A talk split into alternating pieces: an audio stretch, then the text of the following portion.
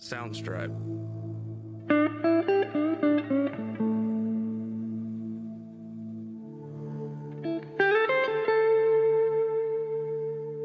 Soundstripe.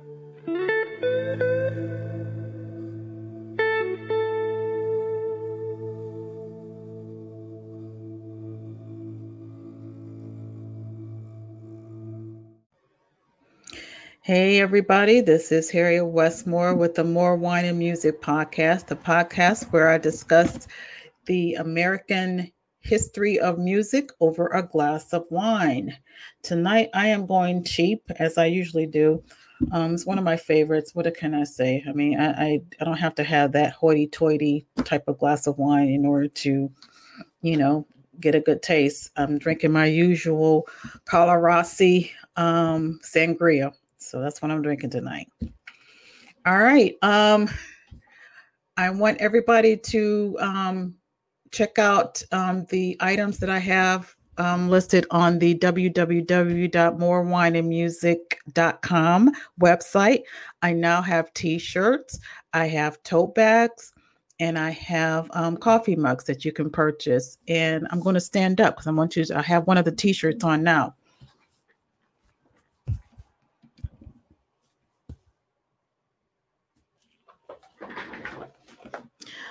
I think it looks pretty cool. I mean, it comes in white and it comes in black. I personally like the black um, and the uh, print of it. I think that looks really good. So if you're interested, if you're interested in purchasing um, a T-shirt or tote bag with the uh, More Wine and Music podcast logo, logo, excuse me, um, go to the www.morewineandmusic.com website and um, purchase your uh, your items.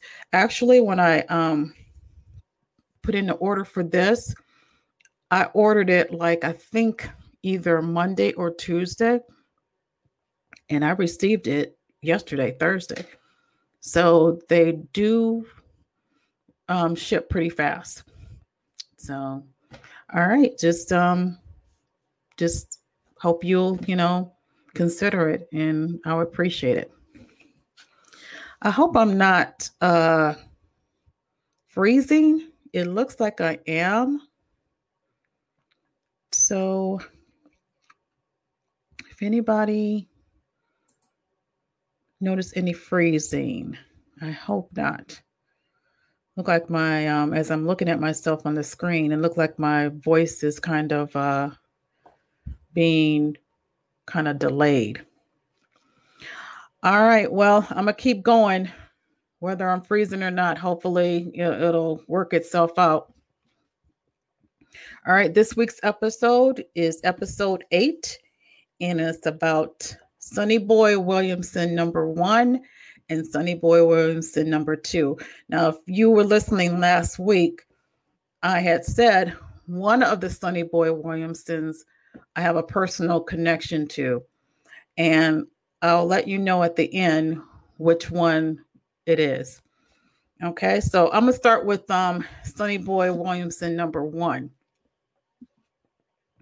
And by the way, if you um, are watching live, please, um, if you want to join in on a comment, please post in the comment section um, if you want to have a question or or a comment. Feel free to join in and post a comment. Okay, here we go. Sonny Boy Williamson, number one, who was actually named John Lee Curtis Williamson he was, um, to me, he was an unknown artist that um, really didn't get his just dues because of the fact that uh, I think because of the fact that he wasn't well known, he was on the verge of being well known, but uh, he didn't quite make it. But he was a, a songwriter, a harmonica player, and by you know a lot of counts he was basically the pioneer of the harmonica player playing of the blues genre and he was mostly famous in the chicago post ww1 i'm sorry w world war ii era. It wasn't just the um, just uh, being um, just a harmonica player, just born in, in the country. Um, he became famous during World War II. So, but how did he? But how did he start? Where did he come from? We always want, we always got to start from the beginning. All right, John Lee Curtis Williamson was born March 30th in 1914 in Bemis, Tennessee, which is now a part of Jackson, Tennessee.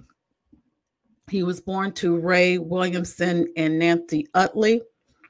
His father died when John Lee was uh, just a baby, and the cause of his father's death was basically an accident. I guess he was playing baseball and he got hit by the baseball, and it said that he was, I guess it had to be a very hot day because he was drinking lemonade, and I guess the cold. It was a cold lemonade. He got hit by a baseball, and I guess he had a brain freeze, which was pretty weird. And, and he, and he died. I see that my husband is on online. Hi, sweetheart. You should be getting off work pretty soon. I know I'm kind of late um, recording this, but you know, I just uh, got finished writing my script. So I'll see you soon. But anyway, anywho, um, the family's income or lack of their for lack of income was uh, the usual sharecropper. He was a sharecropper, as most most of the the early blues artists, the families were. So um, John Lee was no different. His family um, was picking cotton. He was picking cotton alongside his mother, and I think he had a lot of uh, he had quite a few brothers and sisters. Um, after his father died, um, his mom, I don't think she remarried, um, so she raised her children as a single, as a single mom. So um, at the age of eleven, her, his mom bought him a, a harmonica for Christmas. And what did she do that for? That was the start of um, him teaching himself how to play. He became very interested in music. So he whenever he had the time, he um, between chores, be- between picking cotton, between you know farming, he would practice that harmonica, and um, he would also pick up listening by other listening to other blues players on the uh, old crank uh, phonograph back in the day you know, a lot of the phonographs were, you know, you had to crank it up and listen to records. Well, that's how he became to uh, look at, uh, uh, listen to a lot of the the songs, and he became interested, and he started to emulate a lot of the songs that he was listening to through his harmonica. By the time he um, became 16 years old, he was actually pretty good at playing the harmonica, and he was playing um, throughout the local town of um, Jackson. I guess I think there's, from what I read, there was a particular street in Jackson, Mississippi. Uh, I'm sorry, Jackson, not Jackson, Jackson, Tennessee. Sorry about that. I've been doing so much of uh, Mississippi blues artists, you know, kind of going out of the uh, going out of the Delta for a little bit and going into Tennessee. So Jackson, Tennessee um, it was called Shannon Street, and that was where mostly, you know, if you're going to play music or you know any type of songs, it would be on that in that area. So he was no exception, and he met up with um, playing with uh, other blues artists such as Sleepy John Estes, who was very well known in, in the Tennessee area, um, James Yank Rochelle or Rachel, and he traveled with them throughout the Deep South. In 1934, after being tired of touring around the South, that he pretty much figured by that time that if he wants to become famous and do more than what he was doing, you know, of where he came from, he's got to go up north. So he traveled to the north into Chicago And during that time, when he traveled to Chicago, he became known as Sonny Boy instead of John Lee Curtis Williamson. So he's now known, he changed his name, or people start calling him Sonny Boy, Sonny Boy Williamson. So from here on out, I'm going to refer to him as Sonny Boy Williamson, number one. All right. So when he got to Chicago, um, he began to play in these clubs such as the black and tan clubs which you can probably figure with those type of clubs where they were only for exclusively for blacks because obviously a lot of black uh, people couldn't go um, into what you know establishments so they had their own like we always do. We can't get into one um clubs if we're not wanted in in certain clubs and okay we'll make our own we have our own establishments and that's what uh, chicago had. They had these black and tan clubs um, which was you know a lot of them was pretty upscale. You know it wasn't the country juke joint that you you know normally would have um, down south. In chicago is a little bit more you know stylish a little more classy and that's what uh, um, Sonny Boy number one eventually started playing. Um, he was beginning to get really well to where he was composing his own music. Um, and he became a background session player, um, a company player to a lot of the uh, famous blues artists that was in the Chicago at that time, such as um, Muddy Waters. So, um, in his during the recording, he started recording for um, I think it said Victor Records, and they said because he had a, a distinct style.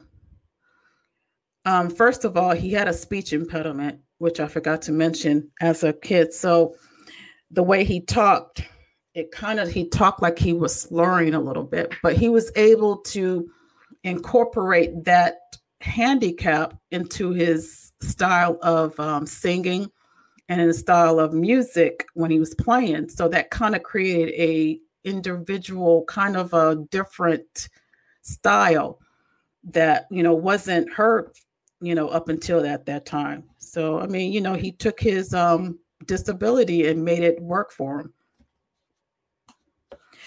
all right he um recorded his first song was called Good Morning Little Schoolgirl. And um, he recorded, like I said, for Victor Records, which was a subsidiary of the famous um, recording label of Bluebird, Bluebird record label. Um, he also, the songs that he um, sang and played the harmonica was called Hoodoo, Hoodoo, and Shake the Boogie.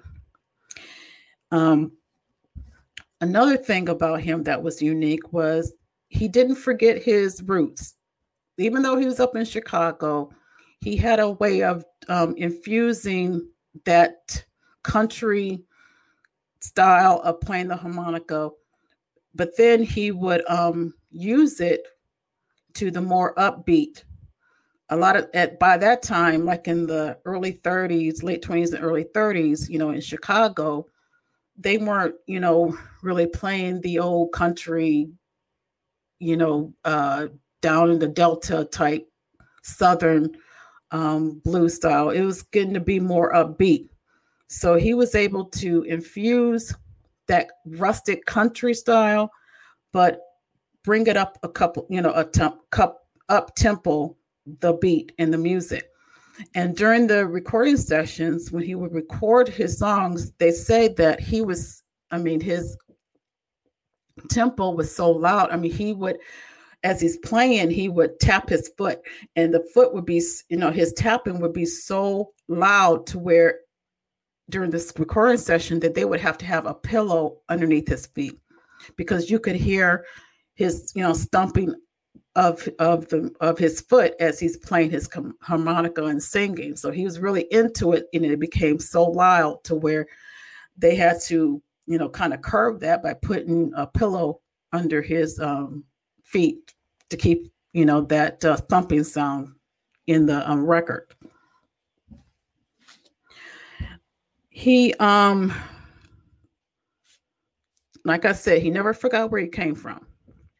He eventually, um, around 1937, he went up there. He went up to Chicago in 34. In 37, he returned back to his hometown in um, Jackson, Tennessee.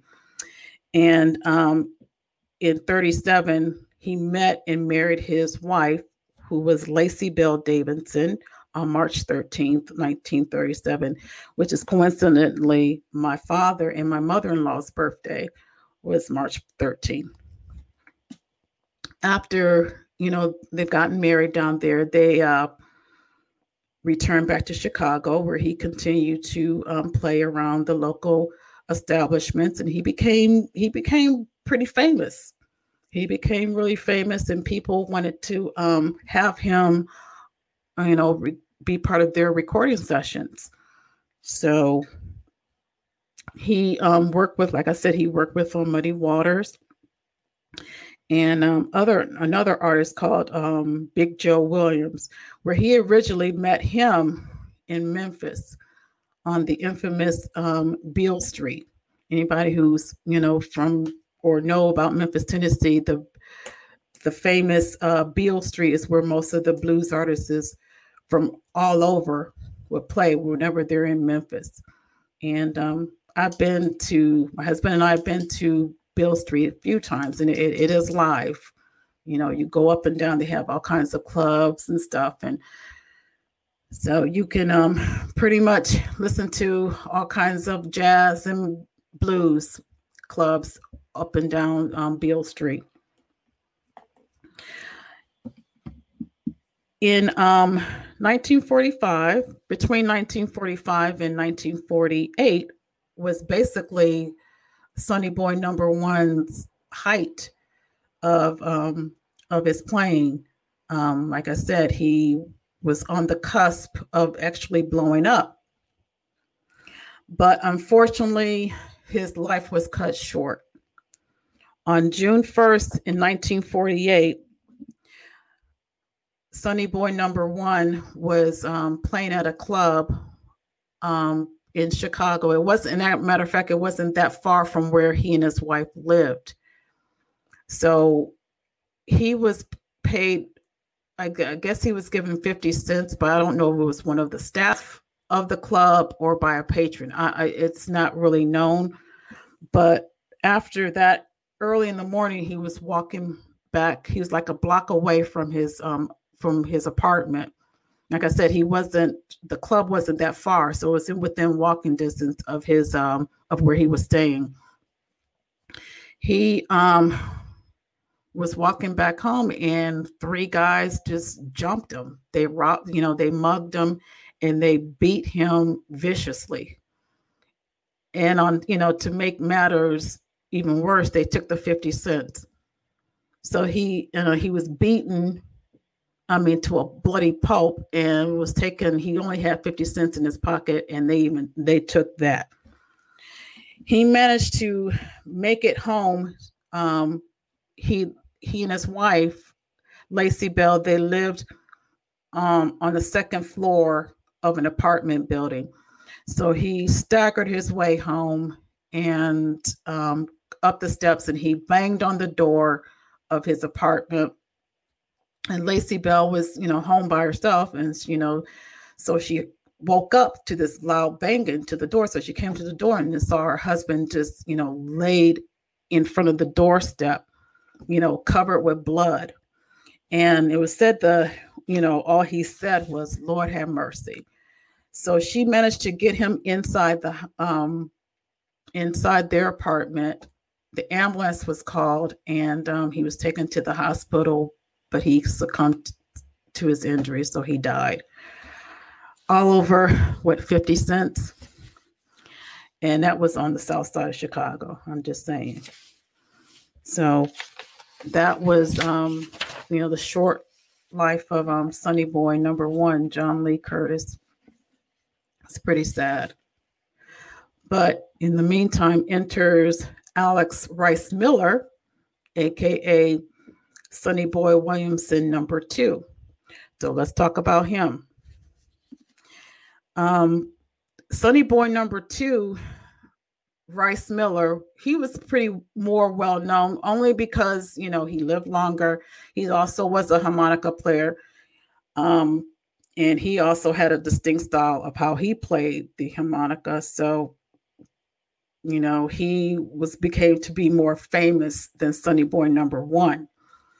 But one thing about Sonny Boy number two is there's a lot of conflicts about his life, especially his earlier life of especially when he was born. Um, he was known as to be a a liar. I mean, he, he would embellish his life a little bit. You know, some things, you know, he would say that you really wouldn't know if, okay, is that really true or not? He's probably one of those that was probably a perpetrator, try to put himself out more than what he really was.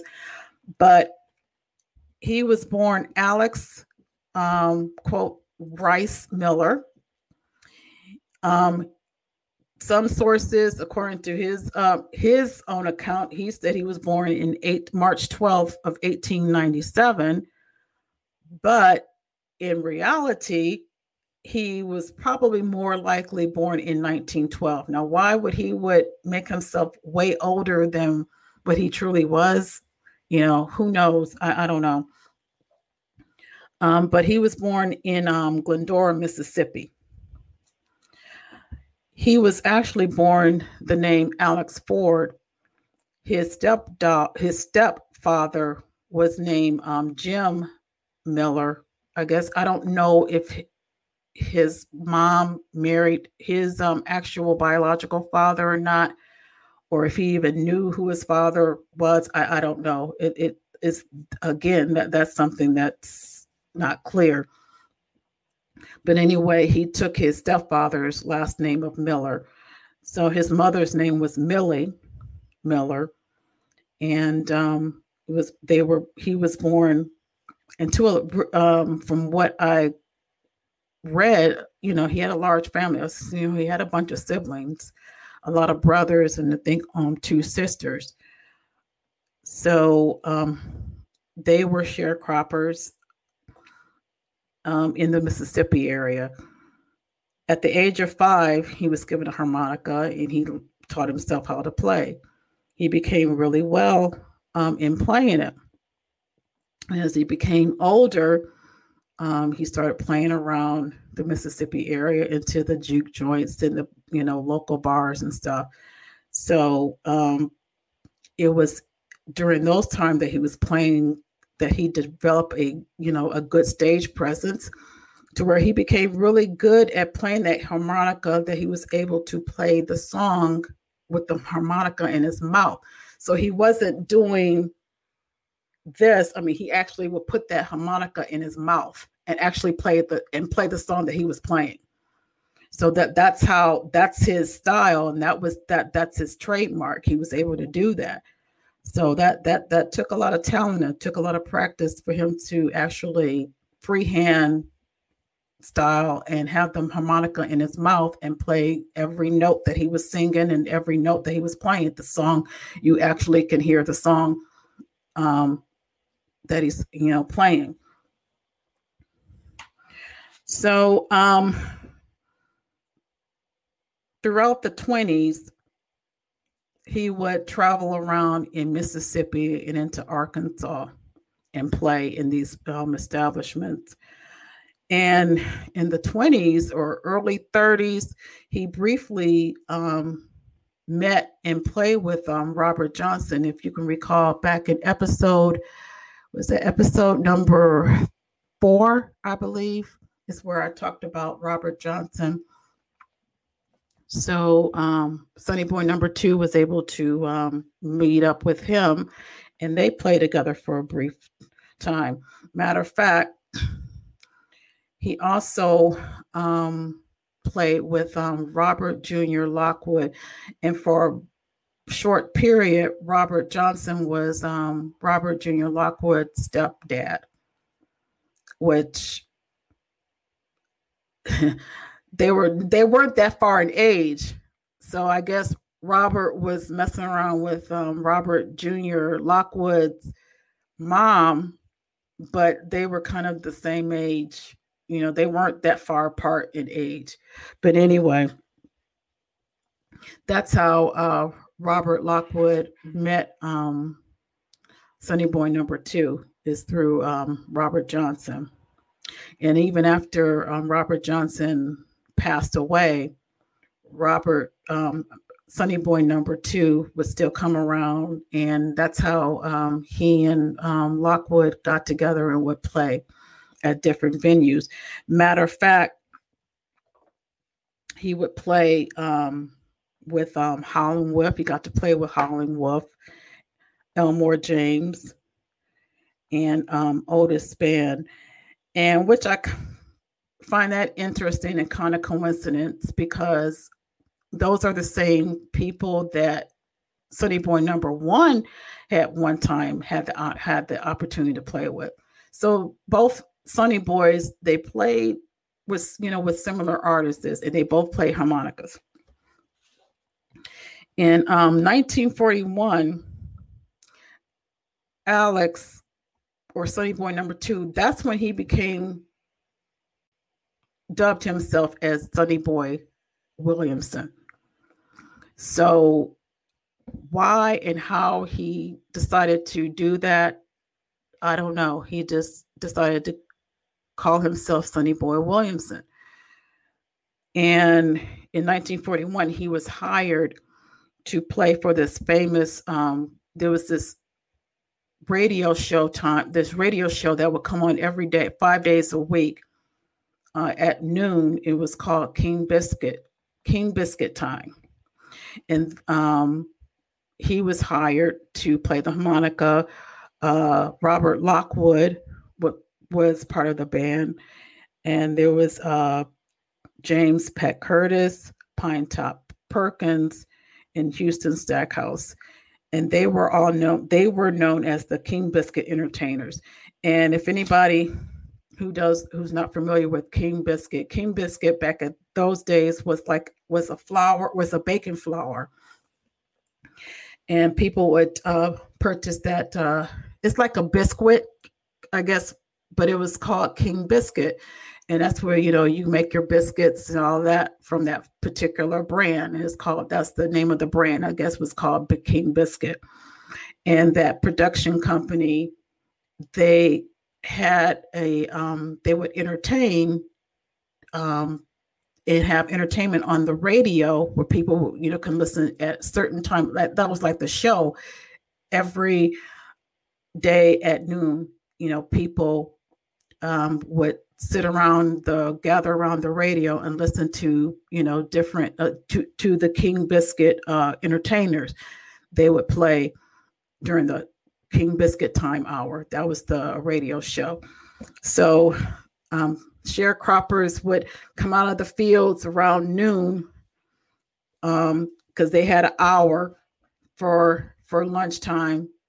Um, and during that time, they would come out the fields and come home and and they would gather around or go over whoever's house who had a, a, radio and they would you know sit around and listen to the king biscuit time hour. Well um, sonny boy number two and robert lockwood along with the others that i mentioned they were the entertainers for that you know for that show. But somehow sonny boy number this this the show was aired in in um, recorded in Helena, Arkansas. I forgot to mention that. So somehow this was in 1940 around 1941. Somehow Sonny Boy number one, John Lee Curtis Williamson, the original Sonny Boy number one, he was in Chicago by that time, but he somehow got wind of Sonny Boy or Alex Rice Miller um, using his name, Sonny Boy Number One. So John Lee Curtis left Chicago and went straight down to Arkansas, Helena, Arkansas, where King Biscuit Time was being um, aired and, and recorded. And he made um, Rice Miller go off the air, you know, claiming that he's using my name. And, you know, today, in today's standard, that's considered identity theft. Um, so John Curtis, um, you know, went down there and told him, look, you know, this is not, I'm Sonny Boy, no, I'm Sonny Boy Williamson. He's not, you know, he's using my name. So he got Rice Miller off the air for a minute, but somehow, um, I guess the the the show was so popular to where the production or the re- the recording company they um somehow made a deal with uh John Lee Curtis. And I guess that's how they kind of dubbed it. Well you're Sonny Boy number 1 Rice Miller can be Sonny Boy Sonny Boy Williamson number 2 and uh, you know I, I guess that's how they settle it but I, I seriously doubt that um, John Lee um, Curtis received any kind of compensation or royalties. I, am pretty sure that he didn't. Um, if he was, you know, intuitive enough or smart, he probably could have if he would have gotten an attorney and, um, you know, sue for some kind of the company could have paid him something, but I'm sure he didn't. Uh, I'm sure he didn't because he got killed over 50 cents. So I, I doubt that he got received any kind of compensation. But anyway, um, so that, that that's how the Sonny Boys were distinguished. And even now, at, you know, when I was doing the um the it's still confusing because a lot of people still don't understand that Sonny Boy number one and Sonny Boy number two were two different people, and they still have it mixed up. Because as, as I was um, doing the research for both of them, they would have Sonny Boy number one's biography with Sonny Boy number two, Rice Miller's picture. So that they, they still didn't, you know, it's it's still kind of confusing unless you actually study and read up on it. But anyways, moving on Sonny Boy number two, Rice Miller, um, from the King Biscuit show. He gained more and more popularity. Like I said, he was starting to, he's played with um, Muddy Waters and Howlin' Wolf, and um, he actually signed on to uh, Chess Records, the famous Chess Records, where most of the early blues artists, such as um, Muddy Waters, they would play for Buddy Guy. He played, he was one of the um, house band um, for Chess Records. So there was a lot of um, famous artists who record and played for for that record company. Um, Sonny Boy number two became popular enough. I mean, he was able to travel to Europe and in the UK, and he became a major influence to artists such as um, Eric Clapton and he even toured and played with the Yardbirds. So um, he played between for Chess Records between 1955 and until like the early to mid early to early 60s. Um, he eventually left Chicago, left the North area, left touring, and returned back to, to the south. He went actually went back to um, Helena, Arkansas, because King Biscuit our King Biscuit Time um, program hour was still recording. So he um, uh, went back to playing for King Biscuit Time in Helena, Arkansas. According to um, the source of um, allmusic.com, on May 25th in 1965, Pinetop Curtis, one of the um, players in um, of the King Biscuit Entertainers and um, Houston Stackhouse, they were work, waiting for um, Sonny Boy Number Two to um, come to the studio so they can start recording for the for the show. Um, but Sonny Boy didn't show up, so they went to his meager apartment. He was living in a um, rooming house, actually in Helena, Arkansas. And um, because they, you know, he was late coming to the to the to the recording session for the show. And when they went to the his um, rooming house, they found him he he was dead. So apparently he had a heart attack, and he died um, in his apartment. Um, apparently, um, you know, like I said, of a heart attack, and he was only 54 years old. And if you see pictures of um, Sonny Boy number two, um, he looked a lot older than 54. I mean, you, you you can you know Google Sonny Boy Williamson or put Alex Rice Miller, and if you look at pictures of him, he does not look like he's he was 54. He looked a lot older than that. So he might have had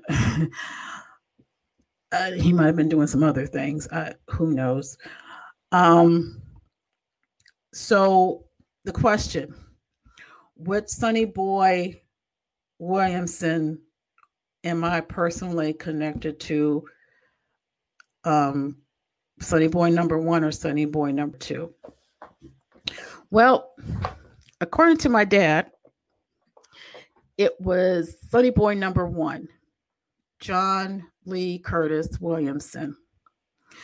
Um, he's a distant cousin of ours on my dad's side. Um, like I said, um, Sonny Boy number one, he was born in Jackson, Tennessee.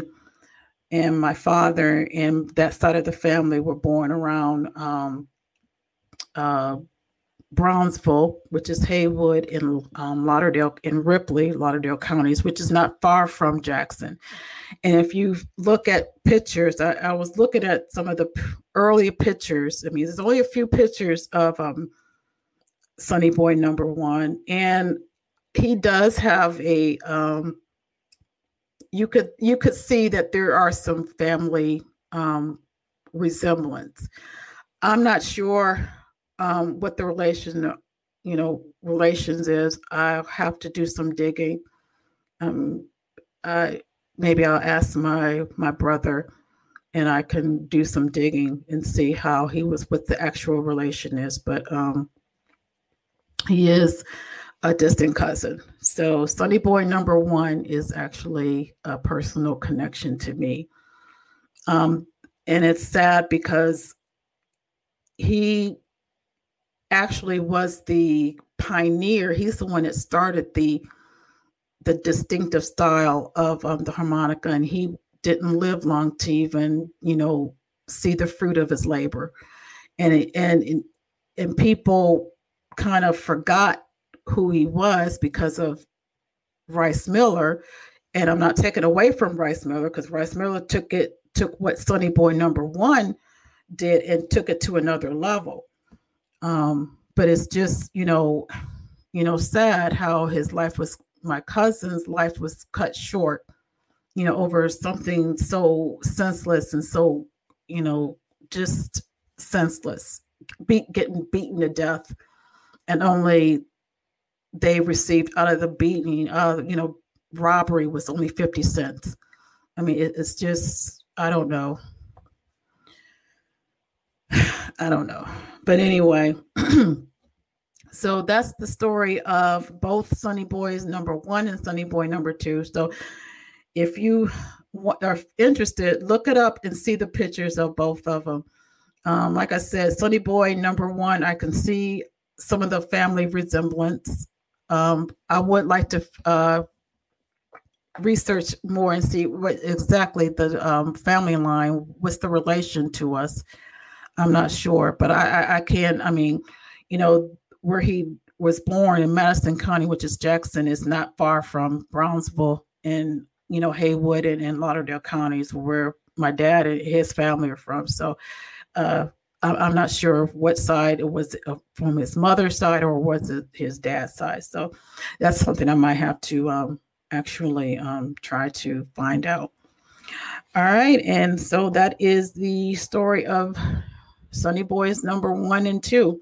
Um, the sources that I've received um, that I looked up for Sonny Boy number one was Mount Zion Memorial um, dot org, uh, Tennessee State dot edu info please.com incidentally, Sonny Boy is um, buried. Sonny Boy number one is back home in Jackson, which ironically, he did record a song saying, I want to be buried back in Jackson, Tennessee. So my cousin is back home where he came from. Um, as far as um, sources for Sonny Boy number two, Rice Miller, I looked um, through on the website Mississippi Writers and Musician, um, Wikipedia.com, and AllMusic.com.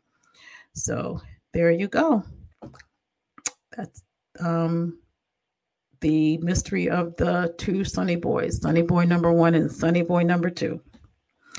All right. Um, again, if you're interested in buying a t-shirt of the More Wine and Music podcast, go to www.morewineandmusic.com and purchase one today. There's also a tote bag that you can use that you can um or if you want to drink coffee and tea, um, there's a um, more wine and music podcast uh, logo on the coffee mug um, that I, I think I'm going to get that myself. All right. So, next episode, episode number nine, next week, I'm going to talk about another blind all these blind blues musicians. This one is blind Willie McTell. And that that I think that's an interesting story too. So I will be talking about him. So I appreciate um, the live who's on um, watching me on the podcast. So I appreciate your support and um, I will talk to you guys soon. Thank you so much for listening in. All right. You guys have a good weekend. Be safe and be blessed. Good night.